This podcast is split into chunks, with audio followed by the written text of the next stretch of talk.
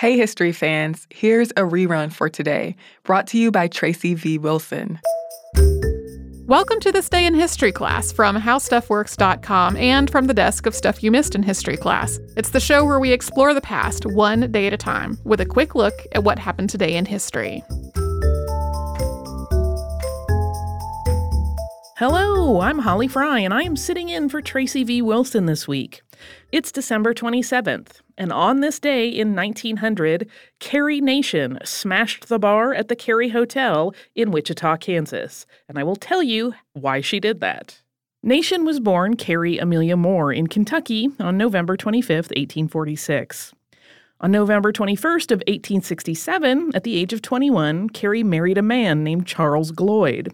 But she left Gloyd just a few months into the marriage when she found out she was pregnant. She believed that Charles could not support a family because he was an alcoholic, and Charles died shortly after the baby was born.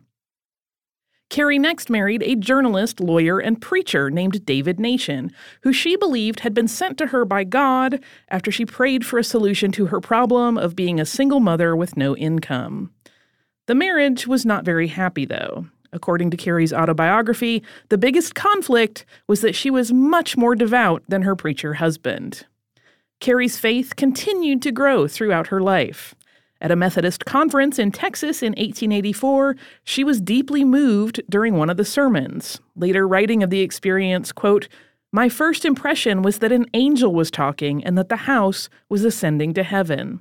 I felt my natural heart expanding to an enormous size." And this moment led her to the decision that she should devote her entire life to God.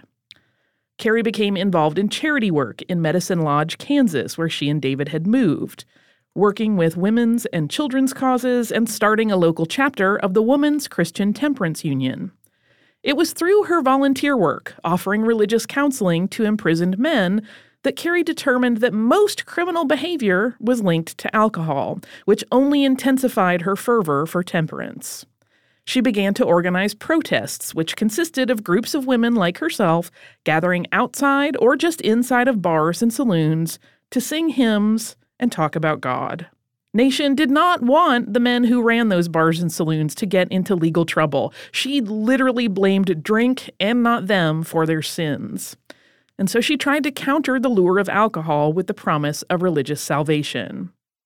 She also wrote to the county attorney and state attorney many times to report the sale of alcohol in Kansas, and sometimes got her information on illicit alcohol sales from the men that she ministered to in jail. In June of 1900, Carrie heard what she believed to be a divine voice speaking to her, promising to stand by her in her fight against alcohol, and directing her to go to Kiowa, Kansas, a place that she knew illegal alcohol sales were taking place.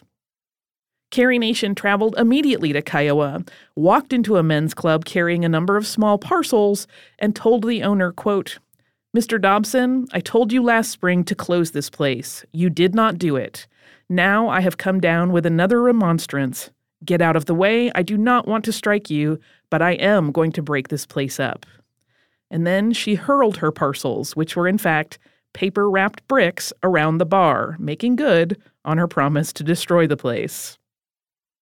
This was the first in a long series of bar smashings performed by Carrie.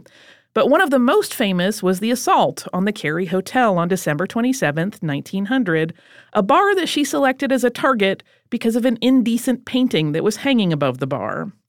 She went at the place with a cane that she had reinforced by strapping an iron rod to it, and she did thousands of dollars of damage in the process, and that resulted in her arrest. Her time in jail did not deter Carry Nation. She continued in her mission to destroy establishments that served spirits or alcohol of any kind, and she became quite famous in the process, particularly for her use of a hatchet as a means of destruction, something that she adopted during one of her many smashings, which she started to call hatchetations. She went on to start two temperance newspapers, and she made public appearances both in the U.S. and abroad, always with her trusty hatchet and Bible, always speaking about the importance of temperance, and selling souvenir photos of herself holding that hatchet and Bible along the way. Carrie died in 1911 after collapsing during a speaking engagement. She did not live long enough to see the 18th Amendment passed in 1919, which outlawed alcohol sales nationally. She also did not live to see its repeal in 1933, which ended prohibition. If you would like to learn more about Carry Nation and her life, which is quite fascinating, uh, there is a two part episode by Stuff You Missed in History class in the archives. You can find that in July of 2017. I want to thank Chandler Mays and Casey Pegram for their work on the audio for this show. And I want to thank you for listening. If you'd like to hear more, you can subscribe to This Day in History class on iHeartRadio's app, at Apple Podcasts, or wherever you listen to podcasts. Tomorrow, you should come back because we're going to talk about an important moment in early film history.